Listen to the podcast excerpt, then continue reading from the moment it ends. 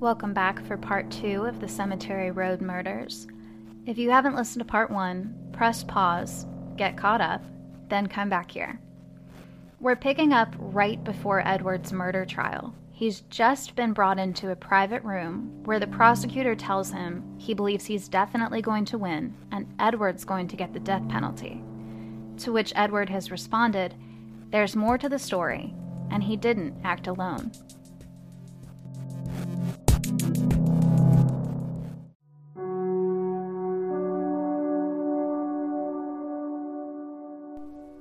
Edward told the prosecutor, Look, I'll tell the whole truth, every last detail, and I'll plead guilty if we take the death penalty off the table. So they went to Stony Martin and said, What do you think about this plea deal? And just wanting the truth, Stony said, Okay, let's take the death penalty off the table and hear what he has to say. Part of this plea deal was that Kilgore had to withdraw his appeal of the sanity hearing so that he couldn't be moved to a mental facility. Interestingly, the sentence did not include without possibility of parole, so if he was found guilty, he could still be eligible for parole in 16 years. So this entire trial ended up lasting 33 minutes that had to have been a disappointment for that eager crowd that was ready to, you know, see the show. So Kilgore's behavior was questionable the days following his trial. He once asked to see Stony and Ruth. He wanted them to come visit. And when the jailers asked him why, he said, to destroy them. And they found a 12 inch makeshift knife that he'd sharpened from a copper shower valve in his cell. So some instability there, you could say. now, if you'll recall, I mentioned that Edward Kilgore initially told investigators he was at a friend's house the night of the murders, b- before he confessed. He said he was with a music professor at the university. That friend he was talking about was George Melvin Daggett. Daggett was a good friend to, to Kilgore. He brought him his V8 and canned corn in jail.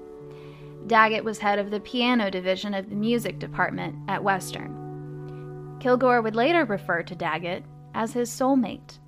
But not on the day of his trial. On the day of Kilgore's trial, he called Daggett a murderer. So, the day after Edward's trial, the police questioned Mr. Daggett for over four hours, and again the following day. But they couldn't charge him with anything. Kilgore again went before a grand jury and told them some new information. He said he had not thrown the murder weapon in the river. His mom found it wrapped in his clothing, and she gave it to her brother, Kilgore's uncle, for him to get rid of it. Then he explained to the grand jury how he met Professor Daggett in 1946 when he took his class. Daggett was also a music therapist and offered Kilgore free lessons. He told the grand jury that Daggett was the mastermind behind the murders. It was all his idea. He said they had also cooked up a plan to blackmail another professor at Western. In all, this testimony lasted a little over an hour, and then some family members of Kilgore testified that he had told them a similar story that Daggett had basically coerced this young boy into helping with these murders. As Kilgore was leaving the courtroom that day, he told reporters that his whole confession had been written for him. All he did was sign at the bottom. They asked if any part of that confession was true. He said, Sure, I walked through the Martin house, but that's it. So this grand jury was about to indict George Melvin Daggett. But to some folks who knew him, this didn't make a whole lot of sense. George Daggett was born in 1913 in Minneapolis. Even as a young boy, he was a talented musician. He was also interested in trains and railroads. His family was religious and giving. George was a good student. He graduated with honors from the University of Minneapolis School of Music, then Juilliard. He taught at Indiana colleges, then in Kansas, he also worked as a psychiatric aide and music therapist at a facility in Connecticut for a couple years. He was hired at Western Kentucky in 1945. He also performed music around the region. Everyone found him brilliant and talented. He was also described as witty, mild mannered, and studious. He lived in an apartment with his mother near the Western campus, and he didn't have many close friends. Keep in mind, he hadn't lived there long, but he did go into town to watch movies fairly often. So in 1946, Kilgore took Daggett's music class, and Daggett would visit Kilgore at his family home in Glasgow and they spent a lot of time together at Daggett's studio at Western.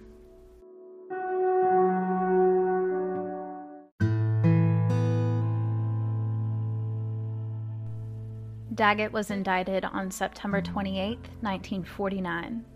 The charge was accessory before the fact. He had already resigned from Western they would indict him a second time uh, for extortion, and that was related to what Kilgore had said about them planning to blackmail another teacher at Western. Daggett had a very sick mother he was taking care of. Remember, she lived with him, and it was getting expensive. And so I guess their plan was to frame this female professor in a moment of indecency, if you will, and then extort her. So, on top of this extortion scheme that Edward told them about, money made sense as the motive for the Martin murders. Kilgore hmm. said that he and Daggett would take drives down Cemetery Road, dreaming and scheming about how they would steal the Martin hmm. fortune. So their plan became this kill Dr. Martin and his wife, and Stoney too. Then Edward would marry their daughter Ruth, and he and Daggett would split the Martin estate. They would all live happily ever after. And on June 29th of the previous year, the plan was set in motion. According to Kilgore, he and Daggett both entered the Martin bedroom. Kilgore started hitting Dr. Martin, and then he shot both of them. He didn't pin the actual shootings on Daggett, and it's believed that that's because he'd already confessed, changed his story, and it would just look too fake if he said Daggett was also the one who fired the fatal shots. But he said after the shootings, he took Daggett back to his apartment and then went to Glasgow, and the next morning got in his car to dispose of the items when the police showed up.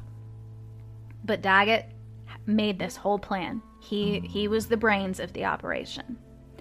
Kilgore also said that Ruth was the only girl he ever loved, but that Daggett also had a special place in his heart. He said, quote, We were soulmates.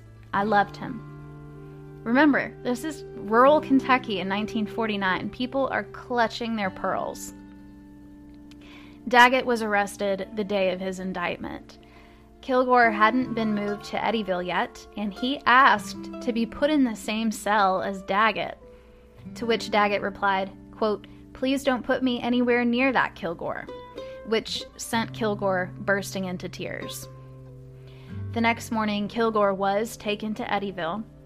Meanwhile, Daggett's mother was telling reporters that her son could never hurt a fly and that he was at home with her on the night of the murders. When asked about her son's relationship with Edward Kilgore, she said her son George just rec- recognized from his psychiatric training that Edward was a boy who needed help. She said Kilgore was musically and poetically talented, but that he had a mean streak. The other interesting thing is that she admitted the Kilgore family had lent the Daggetts money in the past. And then when Edward was arrested, they asked the Daggetts for money for his legal fees, and they refused. And so that may have made the Kilgores mad and may have led Edward to include Daggett in his story. Daggett had a court appointed attorney named Paul Huddleston. Huddleston had never tried a case before, and he only got this one because no one else wanted it because it involved homosexuality. No lawyer wanted to talk about the relationship these men had. And so this green lawyer came in to defend this high profile murder case. The best thing he could do at the time was convince this jury that George Daggett was not gay. Because if he was, regardless of whether they thought he, the crime was committed by him or not, They weren't going to show a gay man any mercy in rural Kentucky in 1949. But it wasn't Attorney Huddleston or George Daggett that was the star of this trial. That would be Edward Kilgore, who provided testimony described as, quote, the most lurid, bizarre, and sensational testimony ever heard in a Kentucky courtroom.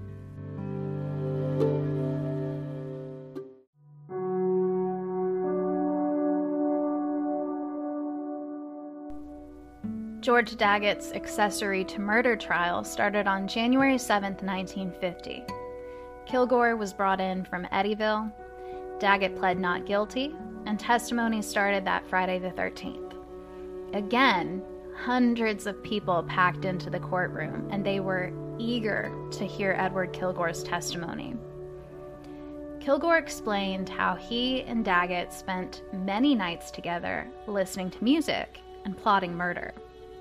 They would bring binoculars to Cemetery Road to spy on the Martins to find out where their bedroom was. And then he went through the day of the murders. Edward said he went to the Daggett's apartment around 5 o'clock, 5 p.m., but George wasn't there. Until about 6, when George got home and he, his mother, and Edward ate dinner together. Then they went for a ride in Kilgore's sister's car. Then they came back to the apartment they went to the Western Music Building, but someone else was already there, so they kept driving. Kilgore decided to head for Cemetery Road, and all of a sudden, they found themselves outside the Martin house again. Daggett got out of the car at the end of the long driveway.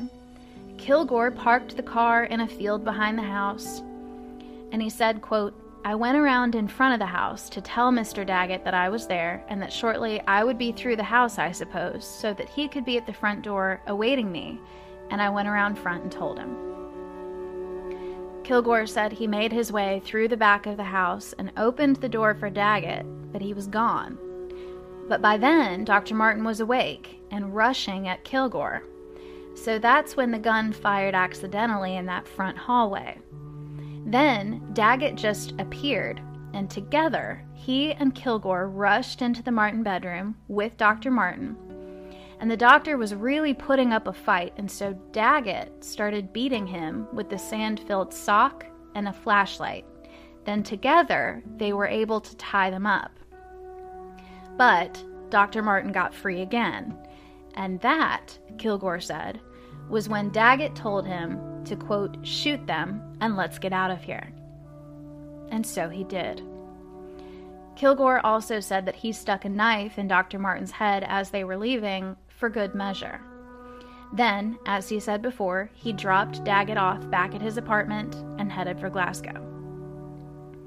After a recess, Kilgore continued his storytelling. He said the gun they used was one they'd stolen from a Mr. Nom, he said Daggett was the one that told him about the gun, and he was the lookout while Kilgore broke into the home to steal it, and Daggett's the one that taught him how to shoot the gun. He said that after they had all they'd finished all of this, and remember, they had planned to kill Stoney too. He said then he, Daggett, and Ruth would live together in the Martin estate, right? He also said again that Daggett was his soulmate and that he loved him and that he was closer to him than he was to his own mother. And this is a big part of why this case was such big news, because of this homosexual element to it. And the fact that he was still saying that he loved Ruth was had to be mind-boggling to people. I mean, what, he loves a man and a woman? so he also claimed that he had told Ruth about his plans to murder the Martins, but she thought he was joking, and Edward said she was in no way involved in this murder plot. Hold that thought. So finally, Huddleston, Daggett's attorney, got the chance to cross examine Kilgore, and he asked him, You know, do you think about killing people often, Edward? And Kilgore said, quote, for a long time, I had felt a tendency to kill a member of the opposite sex. I knew that I would feel better if I killed somebody. He said he fantasized about chopping up women. Quote, Many times I've thought within a part of my mind of destroying girls, There have been times when I would sit. It's hard for me to find now just how I did feel towards these girls, just how these thoughts would come up, but I know that there have been times when I was considerably moved to bring some peculiar feeling out of myself by destroying girls. I wanted to see them like dead statues up in the cemetery that stand up on the monument. He divulged that he and Daggett had talked about murdering a lot of people. Daggett's sister in law, the husband of his landlady. Eight people in total, including Daggett's own mother, mostly for financial gain. So they needed to hear all this from more than just Edward, right? So they called Kilgore's mom to the stand, who said Daggett seemed to have her son under a spell. Both his mother and sister said that Kilgore had been a fairly normal college student until he met George Daggett. Which, if you'll recall, completely contradicts what his mother said about him during his sanity hearing, which was basically that he'd been batshit crazy since childhood. So her her testimony did 180. Huddleston made Ella Kilgore repeat that testimony from the sanity hearing, which had to have made her look terrible to the jury and everybody else. And then surprisingly, George Daggett took the stand in his own defense, and he talked about having to listen to Kilgore's gruesome fantasies. He had to listen to Edward talk about killing girls and feeding them to pigs. Daggett admitted that Kilgore had talked to him about murdering these various people, but that didn't mean Daggett engaged in this conversation or encouraged it.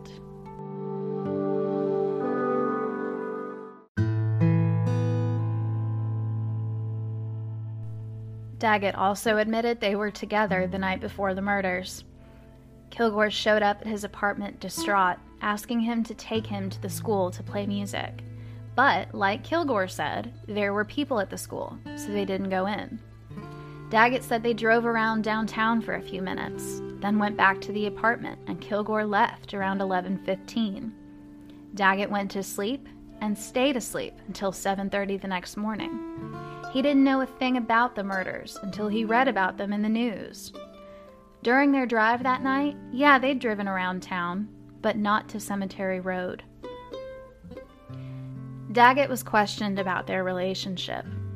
He said they became fast friends. He wanted to help Kilgore get out of his, quote, dark moods through music therapy. And he said Kilgore was extremely musically talented, so they shared that interest. He said he brought Kilgore food in jail and sent money to his mother because they had given him a loan before, and he felt like it was the right thing to do. In his closing argument, Orendorff said Kilgore shot the couple, but Daggett was the mastermind. And this crime, it had to have been committed by two people gun, flashlight, makeshift club, knife. How could one man use all those items by himself and do all of this by himself? Orendorff pointed out that Kilgore really didn't have anything to gain by revealing his accomplice. He knew he was going to be in big trouble no matter what. He wasn't promised anything for his testimony. It wouldn't do anything for his parole eligibility or anything like that. He failed to mention that it took the death penalty off the table. He also pointed out that Daggett had testified just then that there were no binoculars in the apartment. They didn't have anything like that. But Daggett's mother, Alice, testified that she did have some antique opera glasses in the apartment, and that's what they could have used to spy on the Martins. Huddleston said, Look, this Edward kid has been sitting, brooding in an Eddyville jail cell for 15 months. He's had so much time to concoct these stories. If they sound credible, it's because he's been sitting in his cell rehearsing them for over a year but the only people in the world who are corroborating what he says are his mother and his sister. After closing arguments, Judge Rhodes told the jury their job was to either find Mr. Daggett guilty, which would mean life in prison, or the electric chair, or innocent, which would mean an acquittal. One hour in, the jurors came out to tell the judge they could not reach an agreement. Hour and a half later, still deadlocked. So by 4:05 p.m., Judge Rhodes declared a mistrial. A week later, four local guys got together and put up bail for Daggett so that he could be out of jail while he awaited his second trial, which would start on April 17, 1950. About a hundred less people showed up for this one. Still a lot of people in the courtroom. The prosecution essentially reenacted the first trial, Kilgore once again their star witness. His mother, Ella, testified again. This time, she said her son had, quote, peculiar ideas, but his mind was sound as a dollar until he got mixed up with Daggett. She also said this time that her son had several girlfriends in college and that he always acted normal around girls, but that he would also sometimes come home from dates and, quote, cry practically all day.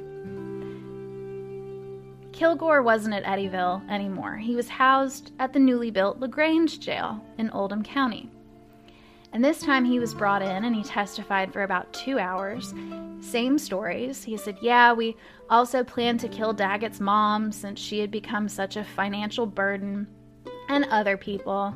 And he said they had this black bag filled with tools for whenever the moment presented itself uh, knives, wires, skeleton keys, like they found on Kilgore the morning of his arrest. He also admitted this time around that he had spent the entire night with Daggett on several occasions, which was more of an admittance of homosexuality than any previous comment he'd made. But he said his feelings towards Daggett changed when he stopped sending Kilgore's mom $10 a month after Kilgore was arrested it's kind of confusing. Throughout this story, it's like these two families were just giving each other loans and sending each other money at various points. Um, and that definitely could be, that could have a lot to do with all this. Uh, anyway, this time, Daggett was asked while on the stand about his feelings for Edward Kilgore. Did he love him? Daggett said he was fond of Kilgore but didn't consider it love. He asked he was asked if Kilgore ever told him about his plan to murder the Martins. Daggett said yes. He told him about it once, in passing. So the prosecutor said, Well, why didn't you tell anyone? And Daggett said, Well, I didn't think he would actually go through with it. So at first, the judge gave the jury the same instructions as the first time. You may find George Daggett guilty of willful murder, meaning death or life in prison, or you can acquit him.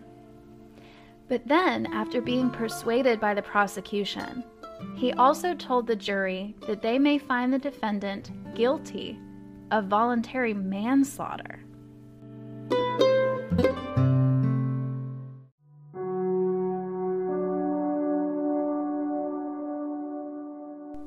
This option of manslaughter really opened the door for the jury to explore the possibility that even if Daggett didn't go with Kilgore to commit the murders, he may have known about them and he didn't do anything to stop them.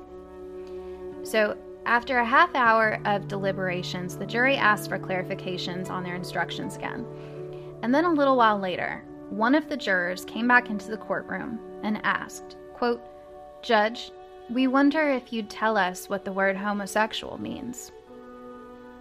Judge Rhodes said, I'm not telling you, it doesn't matter, follow your instructions. They couldn't come to a decision that night, so they reconvened the next morning, and after an hour, they'd reached a verdict. George Daggett was found guilty of manslaughter and sentenced to 11 years in prison. Within hours of the verdict, Huddleston was filing a motion for a new trial the jury was clearly prejudiced, and the option of manslaughter shouldn't have been given. He also filed a forma pauperis asking that the state pay Daggett's legal fees from then on, and that motion was approved. The motion for a new trial, however, was denied. Next, it would go to the Kentucky Court of Appeals. In his appeal argument, Huddleston spoke about the prejudiced jury. Quote, any man must assume an unbecoming ignorance of human nature to deny what those 12 men had been talking about in the jury room. They had been talking about the generally published sex angle in this case, and they subsequently concluded that Daggett ought to be punished for his sins, if not for the crime mentioned in the indictment.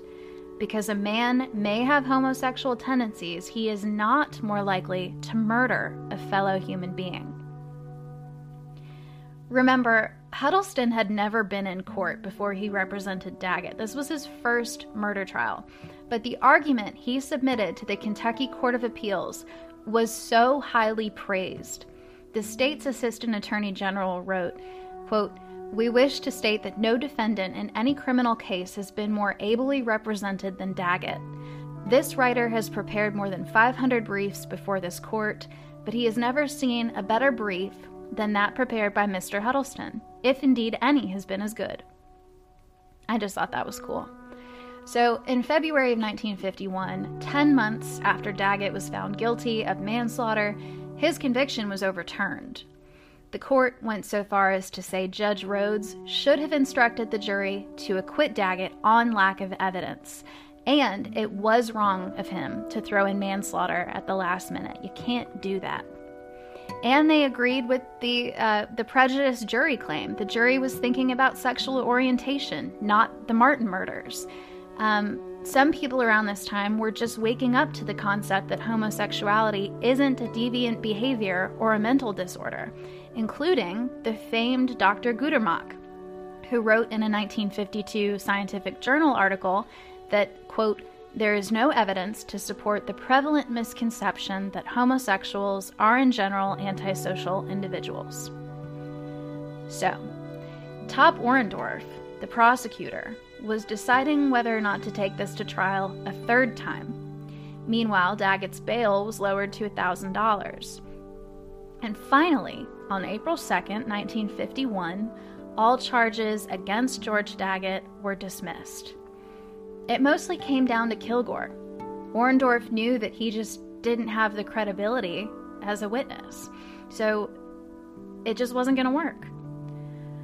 Huddleston went on to practice law for another two decades. He served as a special assistant Kentucky Attorney General in the 60s, helping to crack down on illegal gambling.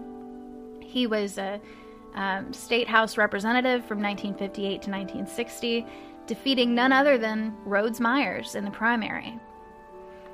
Daggett had been forced to resign from Western and told reporters he felt his career was probably over and he was flat broke. He left town. He went to work at a GM plant in Michigan. Uh, around 1958, he started teaching music at a junior high school in Detroit. Uh, he occasionally performed at small venues, and he died of a heart attack in 1965. Prosecutor Natcher stuck to his guns about Daggett being at least an accomplice. He wrote, quote, it later developed that Daggett was a sex maniac, and he and Kilgore paraded around during the nighttime, committing all kinds of gruesome pranks. So, what about Kilgore?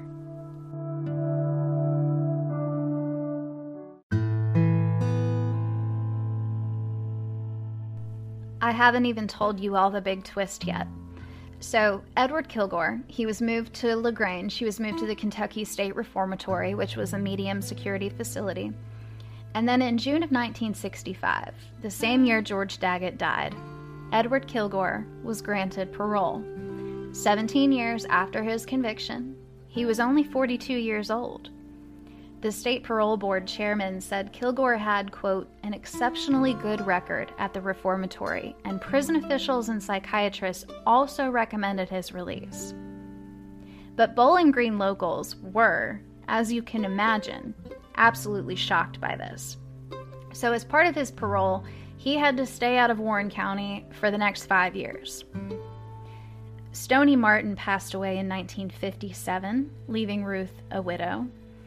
Uh, they didn't have any kids. And there were these rumors that Ruth may have had something to do with the Martin murders. And this was fueled by speculation that she and Kilgore reconnected after his release.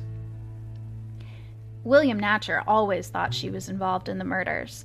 Quote, during the prosecution of the Kilgore case, Ruth knew that I knew she was much more involved than could be substantiated with proper evidence which could be accepted in court.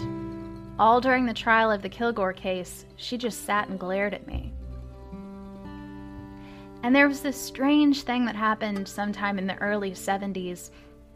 Top Orendorff had become a local bank president, and while he was at work one day, Ruth walked in and asked if he remembered Edward Kilgore. And Orendorff is like, uh, yeah, how could I forget? And Ruth's like, oh, well, he's with me. He's waiting outside and he'd like to talk to you. So Kilgore came into the bank and basically asked Orendorff if he thought it would be all right if he moved back to Bowling Green. And Orendorff is like, Of course not. People hate you here. That's a terrible idea. And so Ruth and Edward left the office together and they left a bag of oranges. It's just weird. Um, another Bowling Green resident said that Ruth showed up to a Christmas party sometime in the 70s with her friend Harry. So we don't know for sure, but people thought it was just Edward going by his first name, Harry. Uh, both their lives were kind of quiet. Kilgore died in 1981 in Fort Pierce, Florida. He was 58. Um, he was out riding his bicycle and got hit by a car, and it was a hit and run. The driver was never found. He was cremated, and his remains are still in Florida. Ruth eventually remarried, and in 2019, quote, the Daily News tracked down the youngest of her three sons from her second marriage. The mystery regarding the long rumored reunion of Kilgore and Ruth was at la- long last publicly solved. So, Ruth's second husband was a, a, man named Sam Humphreys, and they had three sons together, and then they got divorced in the early 70s. And then Ruth split her time between Kentucky and Florida. Ruth's youngest son, Eric, said that Edward and Ruth ran into each other in a drugstore parking lot in Florida around 1972. Eric was in the back seat of the car when this happened, and he said they just exchanged pleasantries. But then they started seeing each other regularly, and they were both splitting their time between Kentucky and Florida. And Eric said he and his family even lived with Kilgore for a while in a mobile home in Bowling Green in the late 70s. Ruth and her family were living with Edward Kilgore. And yes, he had started going by Harry, and enough time had passed that younger people weren't putting two and two together. They didn't know who he was. And the crime rate in Bowling Green was pretty bad, so they had other stuff to worry about. So he just blended into the background with Ruth and her sons.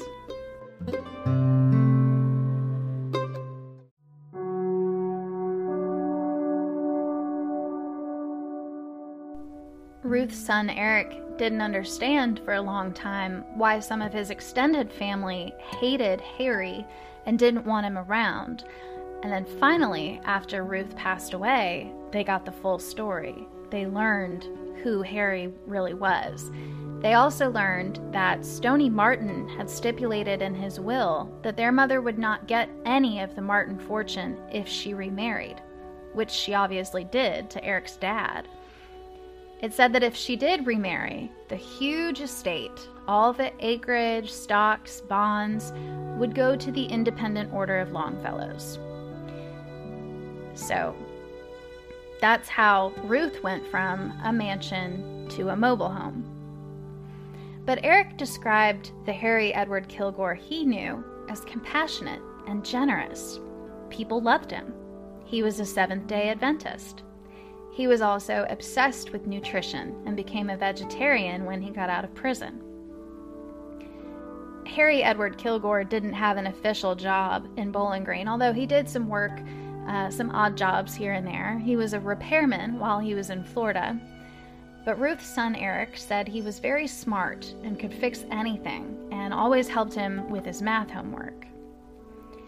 Edward's sister married a wealthy man and helped Edward financially, and so Edward was able to buy some land in Alabama, in Jackson's Gap.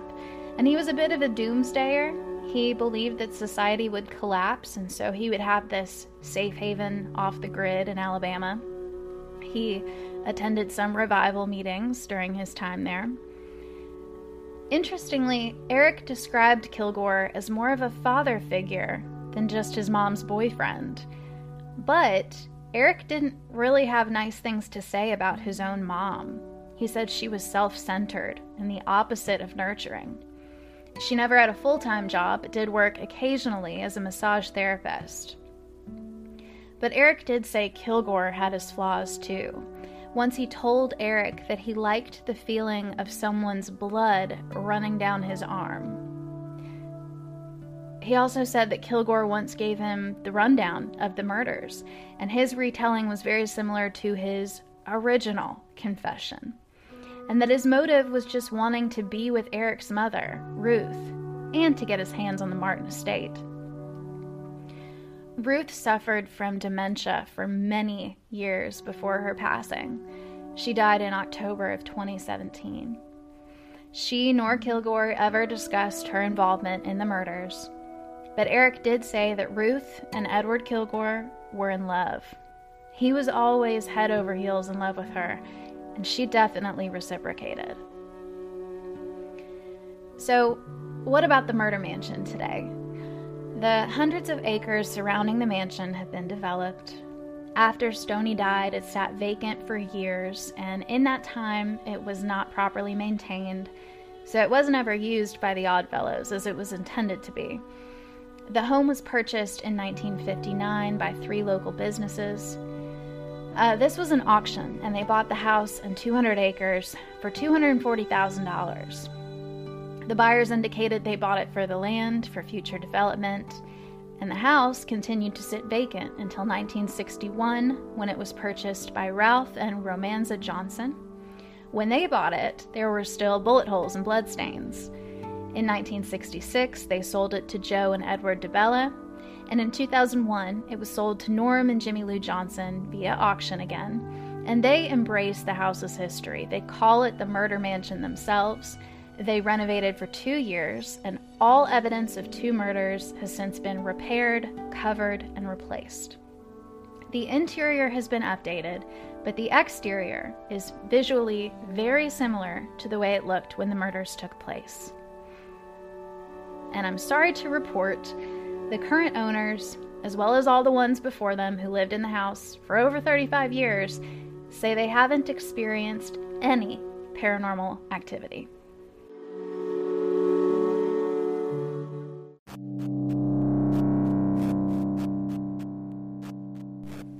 So now I want to hear from you all. What do you think? Did Edward Kilgore do this all by himself?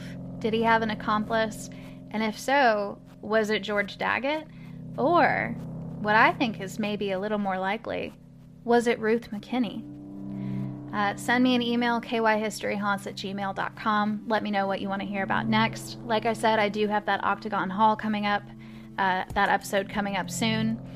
Uh, I sat down with the guy that runs the place for like two hours, and I had him all to myself. It was it was great. And uh, let's see, there's some new merch on the website, kyhistoryhaunts.com and I'm always working on I'm working on a bunch of new stuff. So um, there will be more merch on the website soon. And uh, happy Halloween! And until next time.